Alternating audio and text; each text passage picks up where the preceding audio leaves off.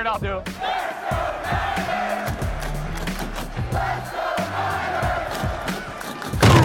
You're listening to Here's the Catch with David Lombardi, Matt Barrows, and Dennis Brown on the Athletic Podcast Network. Well, football stuff is starting to happen again, and that's great news for us because it gives us something to talk about. And another thing that gives us something to talk about is Dennis Brown is back. He wasn't with us last week, had to tend to something, but uh, it's great to have Dennis back because uh, this is a show with three guys on it, and the banter's always fun. So welcome back, Dennis. Yeah, thanks. Thanks for uh, letting me take that week. I had some pressing things uh, to kind of take care of there. So thank you. It's good to be back, and like you said, you know, football's back. Camp is started up over there in Santa Clara.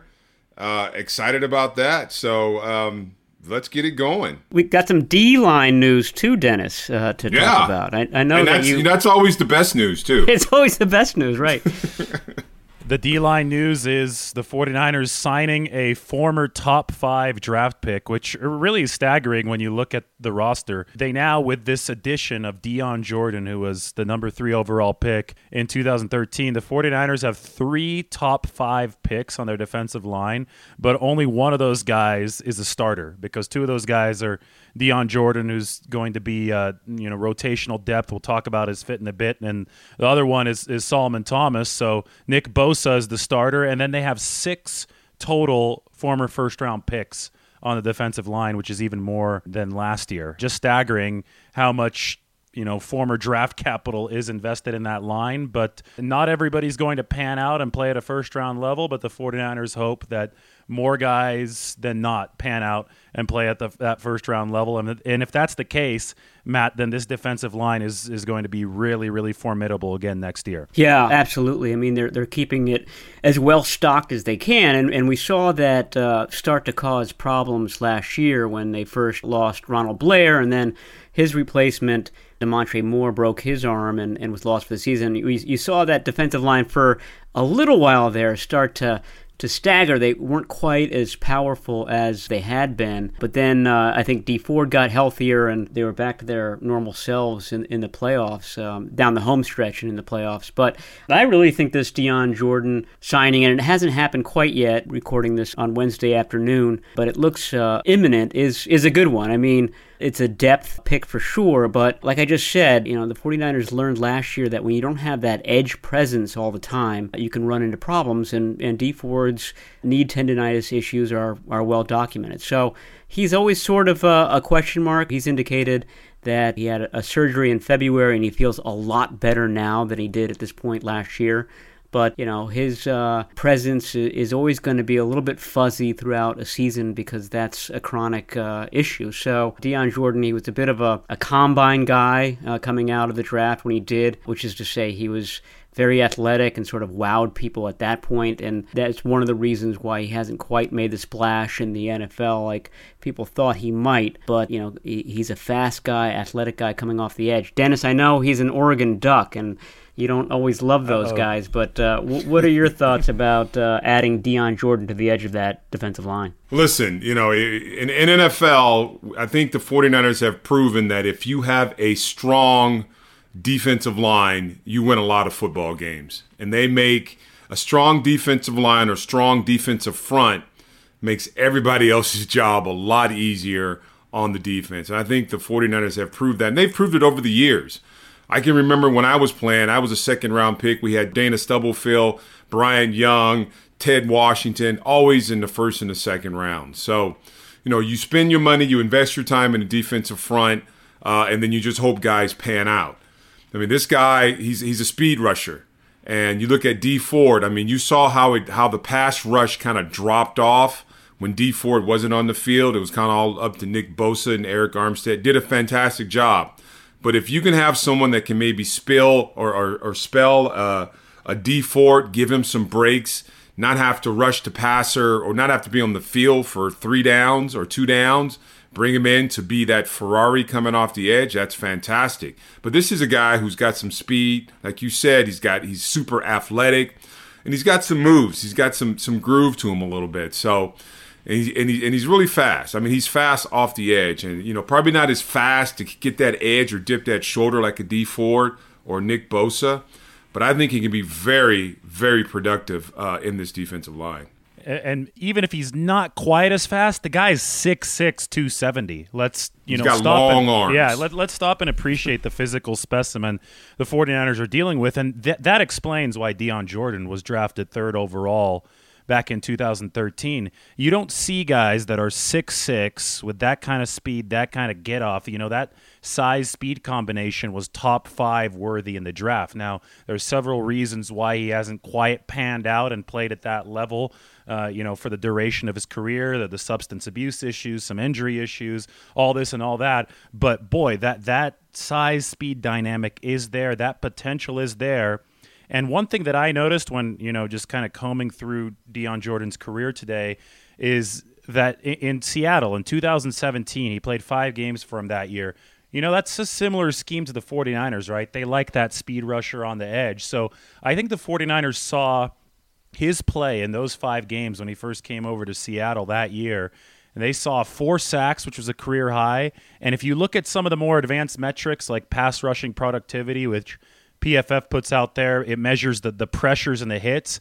He led the NFL over that five game stretch.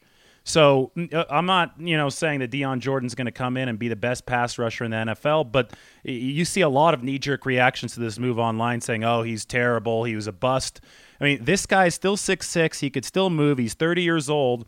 And in this same 49ers scheme with Seattle in 2017, he put together one monstrous month, which shows that the guy can definitely flash. And I think if you put him on that field, you know, with a Nick Bosa, with a Dee Ford, you know, if he's rotating in, with the interior that they have with Arik Armstead and and uh, a guy like Javon Kinlaw, I think that you can anticipate this guy getting you six or seven sacks at least if he stays healthy and available. And I think that's the way that the 49ers are looking at it. They're not looking at it as, oh, this has to be a top edge guy coming in. This is just another complementary depth piece that has a ton of upside, Matt. Yeah, I agree. And uh, I think you hit the nail on the head. I mean, when you're playing next to Arik Armstead and all the problems that Armstead creates, probably Javon Kinlaw will be next to him, and then on the other side it'll be Bosa that creates a lot of openings for you. The offense can't key in on you. And, and so, as Dennis was saying, that's where that speed, that's where that athleticism comes into play. I mean, they just stretched those offensive lines out so that everybody has bigger lanes in which to rush. You know, I think the fact that they're signing him, that, that he passed the physical, or at least their, their initial look at him, is a good sign that he's going to make the, the final squad. They'll probably keep 10 defensive linemen altogether, just like they did last year, but they, they have eight up on game days. And the question would then be okay, is Dion Jordan going to be one of those eight guys who, who are up? And my guess is that he would be.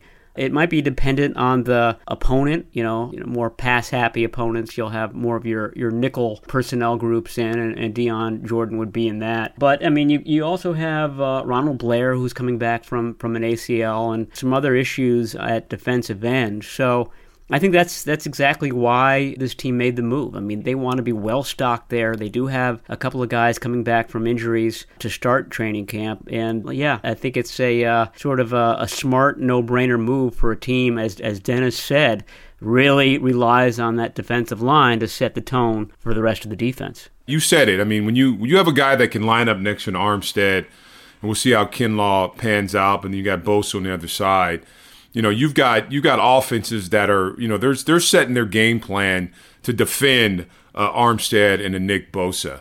Uh, and if you can get out there, you can get one on one, get some isolation.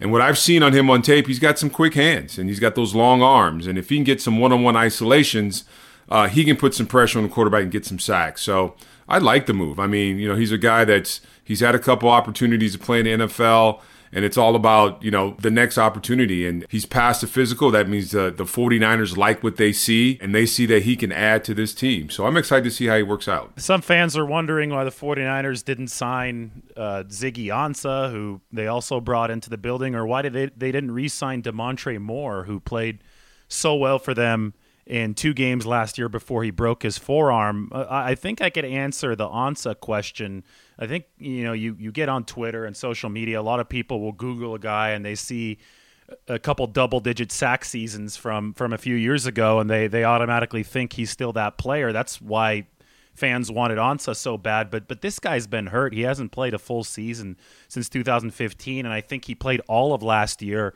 hurt for the Seattle Seahawks. And and when you look at the numbers, Ansah's numbers weren't weren't even near what Dion Jordan's numbers were with the Raiders last year. So I think uh, that explains that one. But Matt uh, Damontre Moore, this seems to be a guy that that is constantly getting the short end of the stick, maybe getting unlucky. He played so well in the preseason last year for the 49ers, yet uh, th- that final defensive line roster spot went to Kentavius Street instead of him. And then Damontre Moore was still around when the 49ers needed an edge rusher late in the year maybe mid-season around that Packers game, right?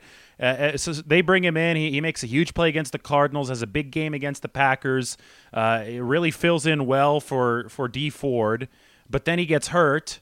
So we don't see any more of him. But Moore's numbers were awesome in those two games. He made a huge impact, yet the 49ers uh, did not bring him back. They brought back Dion Jordan instead. I personally think this is a huge upside play for the 49ers. You're bringing in a former top five draft pick who's 6'6, who can run the way that Dennis says he can run.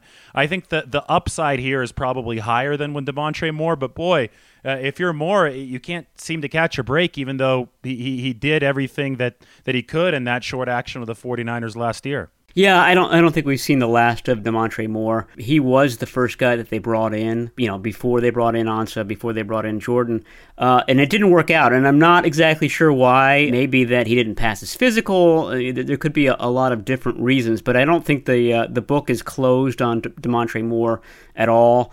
Uh, I think there's a reason why he was the first guy that uh, that the team looked at when they realized, you know what, we're a little bit light at uh, at defensive end, and um, he was also available, you know, off the street uh, at at midseason. Um, I forget exactly when Ronald Blair's injury occurred. I think it was week ten. So you know, Seahawks, we're talking. Yeah. Yeah, November with that injury, and he was still there. So I, I think there's some assurance by the 49ers that um, if they needed to get another defensive end, they could do so, and, and, and they may do so uh, in a month before the season begins. Uh, so they, they've kept the lines of communication open with Damontre Moore and his agent, um, and uh, that could be a possibility. Damontre Moore, I mean, you, you talked to him last year. He loved being around that team. It was good for him.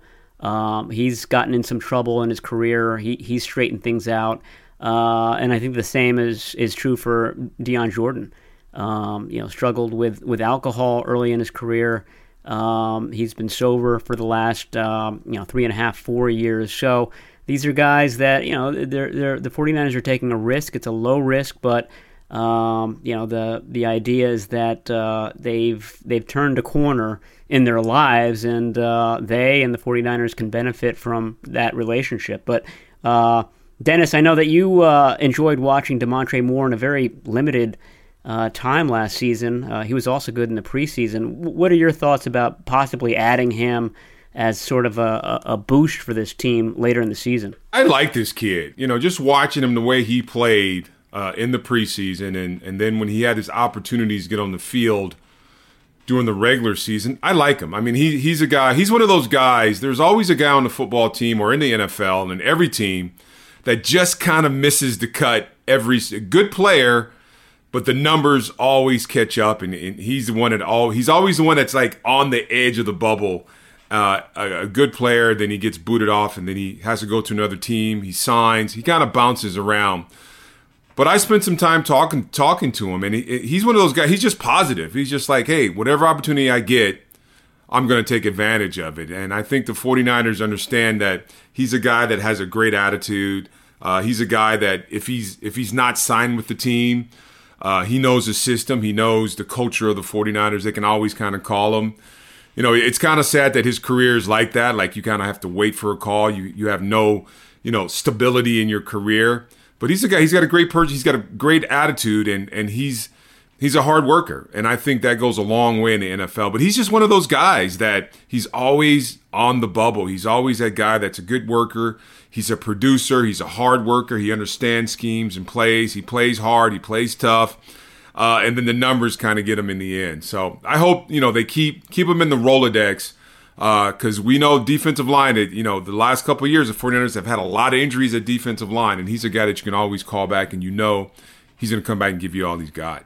Hey, and maybe the silver lining of this wild situation that we have on our hands this year is that guys like Damontre Moore, who are constantly on that bubble, maybe they get more opportunities opportunities this season because uh, I mean, you just look at the numbers, right? You just look at the fact that uh, these teams probably will be having some positive tests this year, and they'll need uh, you know good players to fill in in a pinch for a couple weeks. Yeah. And guys like yeah. Damontre Moore, that's literally what he did last year. He filled in for two weeks for the 49ers. Would have filled in for longer, but he broke his forearm against the Packers, and that was his best game. So, um, it, as you guys said, the book is by no means closed on Damontre Moore, nor is it closed on anybody as we have all of these roster discussions, we need to keep in mind that this season, more than ever, they're going to be very fluid, and depth at the margins is going to be very important to be had. And that's something the 49ers did a great job last year, thanks to guys like Damontre Moore. And we'll see how they do this year. I mean, some of the uh, machinations have already started, guys. The team, you know, has been going through COVID testing at training camp, and now they're starting to work into things physically. At some point next week, we expect them to be out on the practice field, and we hope to also be able to check out the team at practice in person for the first time in you know months next week. So this is all starting to build up, and with that, uh, you know the, the, the roster machinations have had to start to build up. You, you look at um, the fact that uh, it's only going to be 80 uh, guys this year throughout training camp, that means the 49ers have already had to make, uh, you know, a, riskier, tougher decision that has blown up a little bit. You look at DJ Reed, who tore his pectoral muscle away from the team facility this offseason, Matt. So he, he comes back, 49ers dealing with only 80 roster spots instead of the usual 90. They had to waive DJ Reed with an NFI designation. That means non football injury. They couldn't just put him on the physically unable to perform list because he was hurt away from the facility. And, and they didn't want him to take up one of those 80 roster spots, so they waived him. The risk there was that another team would pick him up before they can put him on injured reserve at the start of the regular season. And, well, that risk ended up coming to fruition. The Seattle Seahawks picked up DJ Reed. So 49ers have already lost a player who uh, I think a lot of people probably didn't expect they would lose this early in the 2019 process or the 2020 process. Yeah, and he's one of these these John Lynch fifth rounders that always seem to pan out so well. Um, and and he's one of these guys that um, you know, he's he's a little known guy, but he does a lot on the 49ers and that's why he's been valuable to them. He's um, a you know a core special teamer. You see him out there as the gunner a lot of times. He even returns kicks sometimes. Um, he's uh, he's a firecracker. He's he's a small guy, but he's really pugnacious. I mean, he likes to hit, and so they played him at uh, at free safety. He started there as a rookie. Um, his, his best spot is probably as a nickel cornerback.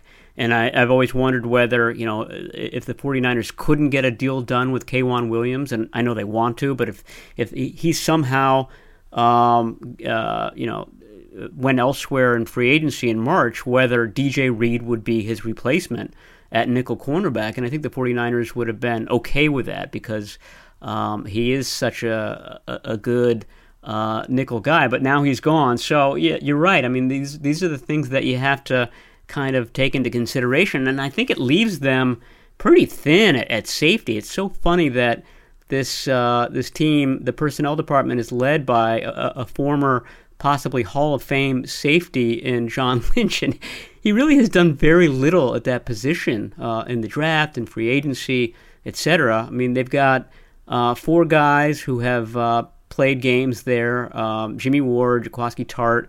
Marcel Harris and Tarvarius Moore, and they've got one undrafted rookie in uh, Jared Mayden, but but that's it, and and that's that's pretty thin for an offseason roster, especially when you know Tartt has had injury issues and Ward has had, had injury issues that are, are well documented. So if, if you're looking at spots that are a wee bit thin here, as they start to you know inch closer to the practice portion of training camp, that would be the the first one I'd say, and then uh, they don't have a lot of uh, receivers, healthy receivers right now either. I think they've got eight healthy guys. Uh, they usually like to have a lot more than that because those are the guys that are, you know, sprinting downfield every play. You need to keep the, those guys fresh. But uh, Dennis, what are your thoughts on uh, safety, on DJ Reed? anything uh, you want to add to that? It's interesting, like you said, like John Lynch was such a great defensive player, defensive back, free safety, strong safety, and you know he seems like he doesn't. He seems seems like he has an eye for a lot of other positions, and it's kind of like John Elway trying to figure out his quarterback situation. Yeah, it's funny. He just he hasn't really found that guy that you know. I guess it's tough to kind of evaluate your own position that you're great at. But, you know, the secondary has been, you know, that big question mark for the last couple seasons. Now you have a strong defensive line that the stress is not on that secondary as much as it used to be. But yeah, very thin. And DJ Reed was a guy, he's a thumper. He was a thumper and he could play uh, a lot of different positions. So it's interesting to see who's in camp. I don't know if we can ever get down there and see it, but it's going to be interesting to see who you have in camp. And DJ Reed was one of those you know, needles in that in a haystack. That he was a, a fifth round guy, and he's a guy that came in. He's played a lot of snaps. He's got some reps. Uh, and then you lose him to the to the Seahawks, and it's and it's not a coincidence that you know the Seahawks and the 49ers they all kind of switch out players because you want to get in these guys' heads, and you know maybe you'll get something you know a little edge when it comes to uh, uh, playing against their previous team. So it's just super interesting to me how that position's always under question and it hasn't really been solved yet. I, I do wonder how much of this, from the Seahawks' perspective, is for intelligence or espionage purposes because they're taking up a roster spot now for a guy with a torn pectoral muscle. He's not going to be back till November, December at the soonest. And that's, you know, yeah. the 49ers couldn't afford that. They said, hey, there's only 80 roster spots. We need to be as productive as possible during training camp. We can't have this guy taking one up, so we're going to waive him. And, you know, I think at the back of their minds, they probably thought that other teams would feel the same way, right? They probably thought that, yeah, the Seahawks, that they won't claim him because uh, they can't take up a roster spot for this guy, just like we can't afford to do so. But the Seahawks obviously found it to be worth it. So maybe they're going to yeah. bring DJ Reed in and see if he can tell him a little something, right? Is that something that that, that happened in the league, Dennis, when uh, you know you picked up another guy? Well, so, you know, since the 49ers is my only reference to the NFL, only team I played for, but when guys came in, I mean, other guys from other teams came in, you kind of wanted to quiz them, you know, what are the I mean if you're a defensive lineman, what are the offensive linemen's calls? What are their blocking calls? So there is a lot of intel you can get from guys coming over teams, especially you know teams that you play twice a year. You know, in your division. I mean, you can get a lot of intel from guys that are coming over. So you know, it, it, that's just the way it. I mean, that's the way the league is. That's the way it works out. Now, my question, David and Matthew. I know we can't go long on this one like we usually do, but I'm really wondering what the NFL is going to kind of do as far as the COVID 19. You know, basketball has done a really great job. Baseball, not such a good job. I think hockey's done a really good job. What are the what are the ideas behind you know the NFL and how they're going to protect the players? It all boils down to testing, testing, testing. I mean, they're t- testing these guys every day. Uh, right now, the 49ers don't have anybody, any players. We don't really know about the staff, but no players on the on the COVID reserve list. That means that everybody is testing negatively at this point. Um, so I mean that that itself is good. I think um, league wide uh, the, the, percentage of players testing positive has been uh, around three percent, and their baseline was five percent. They wanted to get it under five percent. So in that regard, um, you know, they're everything's going according to plan so far. Of course, as we saw in Major League Baseball with the Marlins and whatnot, it doesn't take very much to you know ruin that number, uh, and for a team to get COVID in the building and then possibly uh, spread it to, to other teams as well. So, I mean, it, it's it's all about really to me, it's all about human behavior. I mean, can these guys, um, you know, when they're away from the facility, at, at, the facility, it seems like they're doing everything right or as much as they can do on a football team. The question is, you know, away from this facility. And uh, we talked to Raheem Mostert today, and Raheem has a one year old son at home. Uh, he's got another on the way. His wife is in Cleveland, and um, he's basically isolating himself from his family. I mean, people he you know desperately wants to be around uh, because of the fear of that. So you've got some guys who are taking it very, very seriously, and we don't have any evidence of guys who aren't. But uh, that's the question. I mean, can the guys who are taking it seriously impress upon the others the severity of the issue? And uh, that's, that's the big question going into the season. Yeah, and uh, you know, I think regardless of what players do, how they behave, there's going to be some sense of positive tests happening anyway. I, I think that the, uh, the maximum amount of precautions can be taken everywhere, but at the end of these at the at the end of the day, these guys are not playing in a bubble like the NBA and and the and the NHL. So I think you will see some positive tests seep in, regardless of what happens. And and when that does happen, it's going to be important to catch it quick, which is why the NFL is doing uh, this this daily testing right now, and then B, it's going to be important to have that depth available to be able to replace a guy who might be shelved for two plus weeks because of this. So it really just changes uh, the nature of how you know to manage a roster. And Richard Sherman, I think, said it best. He said the team that adapts the best this year is going to be the team holding the trophy at the end of the season. It just comes down to that. You you can. Uh, you know, take every single precaution, but the end, at the end of the day, you're still going to have to be a team that can adapt better than your competition. So precautions and adaptation, I think those are the two big things. Guys, we almost forgot to talk about another notable pickup for the 49ers uh, this week, and I think this one, uh, it's funny. They both have Jordan at some point in their names. Jordan Reed, the tight end. Dion Jordan, we covered on the defensive side, but Jordan Reed on the offset, off on the offensive side, a guy who has familiarity with Kyle Shanahan. I mean, it was the Shanahans who drafted him in 2013 to Washington. I mean, this is you know, or this was one of the game's top tight ends for a three or four year period before he started running into some hamstring and then concussion issues. The 49ers are, you know, taking a little bit of a risk here, but not too big of one because it's an incentive laden deal, Matt. But they think that if all goes well, they can get top tier play again from Jordan Reed and pair him with George Kittle. Yeah, and if Jordan Reed is healthy for a season and, and he's paired with George Kittle, the 49ers have, bar none, the best tight end combo in the league. And, and two guys that really mesh well with Jimmy Garoppolo too, writing about the run after catch and how you know Garoppolo's uh, release and accuracy are perfect for that. Well, Jordan Reed's in the same mold as Kittle in that regard. He's fast, he's fluid, he's agile all that stuff. So the big question for that pass game is can they overcome the loss of Emmanuel Sanders and, you know, possible early season loss of Deebo Samuel?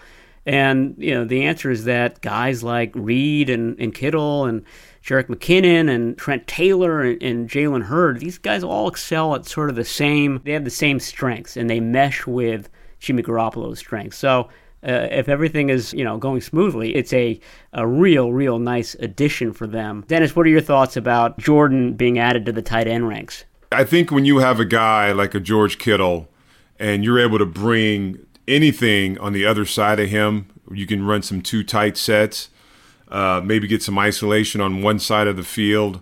Um, it's a good thing. I think Jordan Reed's that guy, like you said, he's he's one of those big dudes. The big thing with him that concerns me is his concussions. I mean, he's a, he's a guy that you know he's going to take on. He's kind of like a George Kittle. He's going to take on some of those big hits, and he's already had a few concussions.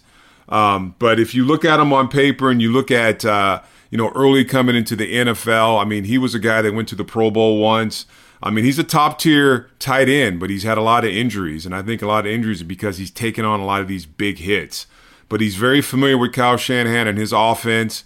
Uh, and he's a guy that if you can get him bookend to these tight ends, like you said, Matthew, he's probably have the best combination in NFL. And Jimmy Garoppolo, the way he throws the ball, his release, it'll work out really well. But he's a guy that's had a lot of concussions. Concussions are one of those things on NFL. We know if you get too many of them, you're gonna, you're not going to play much football. So he's a guy that has to learn how to, you know, maybe not take some of those hits uh, avoid some of these big big hits.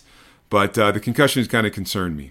Seven documented concussions between college at Florida and then his time in the NFL with Washington. That being said, you know, I think it's a similar hope as the one that the 49ers have for Dion Jordan. Uh, Jordan Reed is not going to be the featured guy in the offense, just like Dion Jordan's not going to be the featured edge rusher. But when you combine him and mix him in with a ton of other weapons or distracting, you know attention from the opposition, maybe he can slip in there and really regain that productivity and avoid some of those hits that you're talking about, Dennis, because uh, he's not going to be the number one guy. That's George Kittle. That might be Brandon Aiyuk. You know, uh, Trent Taylor might get a ton of uh, balls this season because if the 49ers are running that Patriot style offense, they're going to be really focusing on the slot, and then boom, you have Jordan Reed as a counterbalance when the defense really isn't paying full attention to him. I think that's the goal here to have a multiple offense where the 49ers have so many different threats. You look at the New England two tight end model with Gronkowski and Hernandez. Well, now they got Kittle. Now they have Jordan Reed. We'll see what else they can get. And they can run out of those formations, too. They have a bunch of big guys who can block. Raheem Mostert, I know, was really excited about that today when he said that the 49ers were – um, going to waltz in and uh, win the Super Bowl this year. He was very confident when we talked to him. And, and I'm sure that we'll hear more confidence from players this over this next week that we can talk about next time because it does seem that the 49ers do have that positive vibe back in the building. So it's going to be interesting to see how that develops over training camp as this team forges through – some unprecedented challenges, but so far so good for the 49ers through a few days. Anyway, for Dennis Brown and Matt Barrows, this is David Lombardi. We'll be coming back to you on a weekly basis now, so be sure to check us out next time on the Here's the Catch podcast.